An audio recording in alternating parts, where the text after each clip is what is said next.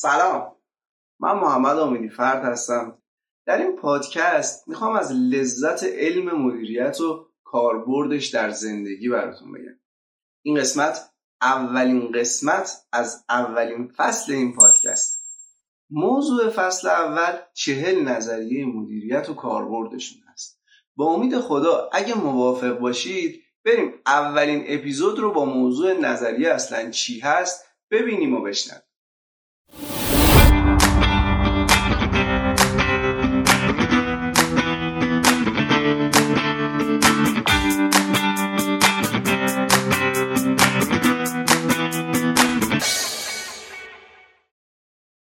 تا میگیم نظریه یکی پیدا میشه بگه آقا خدا ولمون کن. نظریه مال دانشگاه و کتابان. اما واقعا نظریه چیه؟ ما با نظریه اندیشه ها و ایده هامون رو در مورد جهان سامان میدیم وقتی در مورد چیزی نظریه نداشته باشیم شگفت زده میشیم. و اگه سعیمون در نظریه پردازی به جایی نرسه گیج و سردرگم میشیم. مثل وقتهایی که داریم شعبده بازی نگاه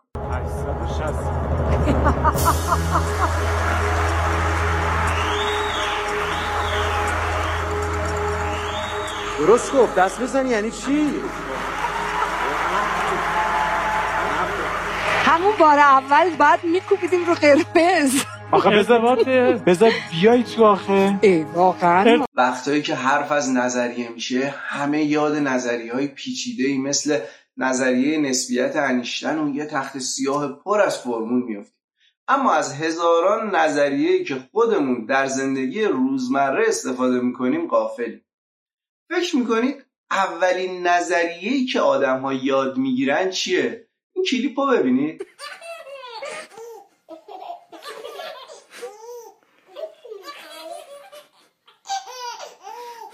بازی دالی موشه رو بچه های دو یا سه ساله حسابی دوست دارن.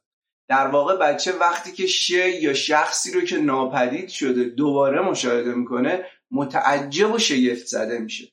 و بعد از یه مدت اولین نظریه در ذهنش شکل می‌گیره که اشیا هرچند در دید من نباشن اما همچنان وجود دارن.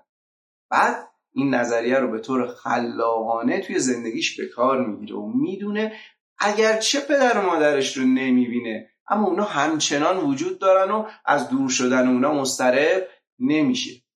البته اغلب نظریاتی رو که به کار می‌گیریم خودمون کشف نکردیم و ارتباط ما با نظریه همون بکارگیری خلاقانه نظریه در زندگیه. مثلا تصور کنید پنج هزار سال قبل آسیابانی بار گندمش رو با اولاق در مسیر طولانی حمل می‌کنه و مجبوره چندین بار بره و برگرده. اتفاقا رودخونه ای هم توی اون مسیر هست. یه نفر غریبه بهش این نظریه رو میگه که بعضی از اشیا مثل چوب در آب غرق نمیشن. کاربرد نظریه هم اینطوری بهش میگه که می‌تونی به کمک این نظریه یه وسیله نقلیه آبی بسازی. حالا انتخاب با آسیابانه. که خلاقیتش رو به کار ببنده و با شناختی که از عمق رودخونه و جنس درختها و ابزاری که در اختیار داره یه قایق یا کشتی بسازه یا بگه که این نظریات مال کتاباست و همچنان با خرش به اموراتش ادامه بده. بریم یه نگاه دقیقتر به مفهوم نظریه خوب بدیم یه نظریه خوب چهار تا رکن داره. رکن اول چیستیه؟ یعنی نظریه درباره چی می‌خواد صحبت کنه؟ مثلا نظریه پایداری شیع بچگی در مورد دو موضوع ندیدن اشیا و وجود اشیا داره صحبت می‌کنه. یا نظریه شناوری درباره دو جزء اشیا و شناوریشون توی آب صحبت می‌کنه. رکن دوم چگونگیه؟ یعنی نظریه این اجزا رو چطور به هم ربط میده؟ در نظریه پایداری شی بچه کشف می‌کنه که ندیدن شی ربطی به وجود یا عدم وجود شی نداره. توی نظریه شناوری میگه اشیا به شرط اینکه چگالیشون از آب کمتر باشه روی آب شناورن. دقت داشته باشید این چگونگی در شرایط مشابه قابل تکراره. همیشه این دو جز در اون شرایط رابطهشون به همین شکل خواهد بود. رکن سوم چرایی ارتباط بین اجزاست. که دلیل نحوه این ارتباط رو بین این دوتا موضوع توضیح میده. مثلا در پایداری شی این چرایی میشه دیدن ناشی از انعکاس نوره. اگه شیعی نوری با نور باستاب شدهش به چشم ما نرسید دلیل بر عدم وجود اون شی نیست و ما فقط شی رو نمی‌بینیم. در مورد شناوری هم احتمالا دلیلش تفاوت تراکم مولکولی شی و آبه البته اینو که بچه‌هایی که مکانیک سیالات خوندن بهتر می‌تونن چرایش توضیح بده رکن چهارم شرایط نظریه است. اینکه نظریه در چه شرایطی صادقه. مثلا نظریه پایداری شی همیشه صادقه. چه ایران باشه چه آمریکا.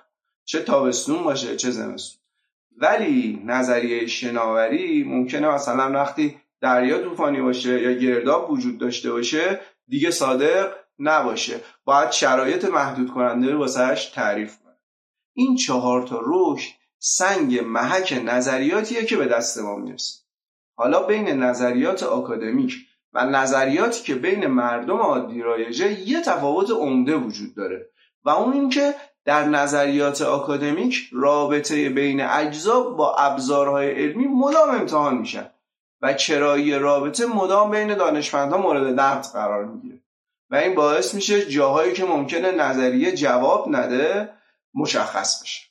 اما اغلب نظریاتی که ما بر اساس اون توی زندگیمون تصمیم می‌گیریم و زندگی رو اداره می‌کنیم این چهار تا رکن و پاس نمی‌کنن. و نظریاتی به قایت چرندن اما چنان حضور نامحسوسی در زندگیمون دارن که حتی وجودشون رو حس نمی‌کنیم. یه مثال بزنم از نظریات خرافی. سالها پادشاه های ایران تصمیماتشون رو بر اساس وضعیت ستاره های آسمون می‌گرفتن. منجم ها هم جایگاه بالایی در دربار داشتن. میگن شاه صفی دوم که تاجگذاری می‌کنه قبایل شرق دریای خزر شورش می‌کنن. قزاقا به ایران حمله می‌کنن آذربایجان زلزله میشه نون ارزاق کمیاب میشه شاه هم مریض میشه. فکر می‌کنین مشاوران شاه طبق چه نظریه‌ای؟ چه پیشنهادی بهش گفتم منجم باشی در محاسبه ساعت خوشیوم برای تاجگذاری اشتباه کرد راه حل طبق این نظریه چیه؟ سیستم رو برگردوندن به تنظیمات کارخونه. شاه اسمش رو عوض کرد گذاشت شاه سلیمان. در وقت جدیدی که منجم باشی جدیدی تعیین کرده بود با اسم جدید دوباره تاجگذاری کرد. ضرب المثل اوضاع قمر در اقربه هم ریشه در همین تاثیر وضعیت ستارگان بر خوب پیشرفتن اوضاع داره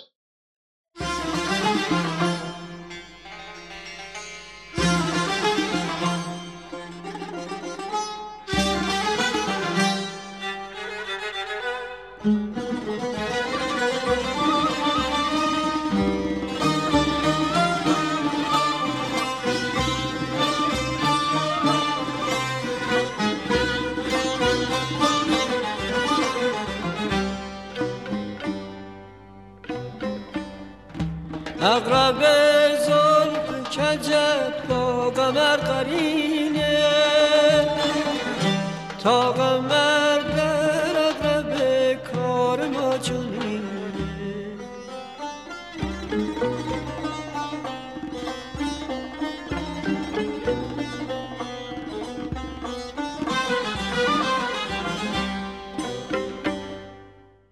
به عنوان تمرین این پادکست چهار تا رکن چیستی، چگونگی، چرایی و شرایط این نظریه رو خودتون پیدا کنید.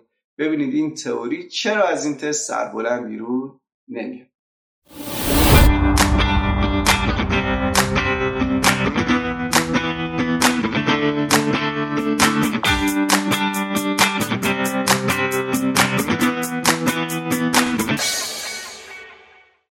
خب این از تعریف نظری نظریه هایی که با هم در موردش صحبت خواهیم کرد درباره مدیریت و سازمان. اما سازمان چیه؟ هر چهار تا آدمی که دور هم جمع شدن سازمانن؟ یا برعکس فقط شرکت های بزرگ که کلی کارمند و ساختمون داشته باشن سازمان باید اینجا سر یه تعریف از سازمان توافق ما از این به بعد به گروهی از آدمها که به طور آگاهانه کنار هم قرار گرفتن تا هدف مشخصی رو دنبال کنن سازمان میگیم یعنی اگه چهار نفر سر کوچه علاف نشسته بودن سازمان نیستن. اما اگه همین چهارتا تصمیم بگیرن برن کوه و کارا رو بین خودشون تقسیم کنن میشن یه سازمان. اینا سازمانن. دولت یک کشور هم سازمان. و نظریه سازمان هم تا وقتی که قیدی اعلام نشه که فقط برای سازمان با اندازه خاصی هست در مورد هر دوتاشون صدق حالا مدیریت چی؟ در مورد اصطلاح مدیریت سه تا نگاه داریم. یا منظور فرایندیه که مدیران برای تحقق هدف دنبال یا منظور دانشه که شیوه های مورد استفاده مدیرا رو بررسی یا منظور افرادیه که اقدامات بقیه رو جهت تحقق اهداف سازمان جهت. نظریهایی هم که در موردش حرف می‌زنیم از یکی از این سزاویه به مدیریت نگاه می‌کنم. حالا چه منظور از مدیریت فرایند باشه چه دانش باشه چه افراد؟ مدیریت درباره چه موضوعاتی بحث می‌کنه اصلا؟ در این حوزه هم بحث زیادی وجود داره. یه بخش زیادی از بحث هم بحث های فلسفیه. اما اغلب در مورد اینکه مدیریت چهار تا کار ویژه دارن توافق وجود داره.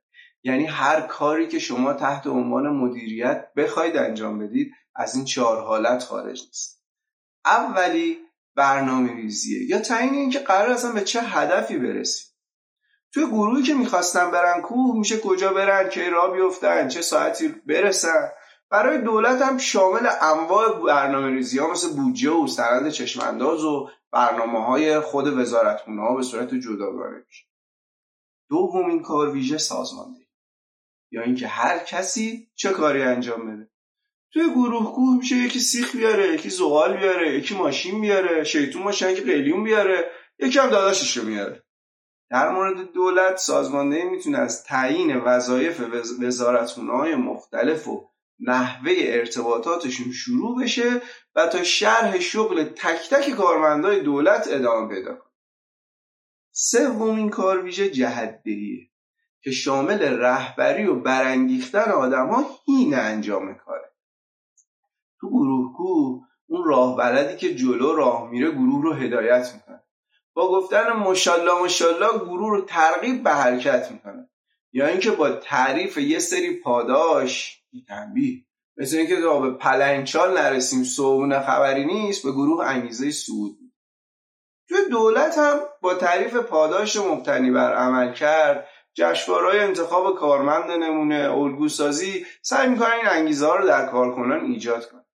چهارمین کنترل که نتایج عمل کردی رو پایش کنه تو گروه کوه کنترل کردن میشه اینکه چک کنید همه وسایلی که باید آوردن سر تایم همه اومدن.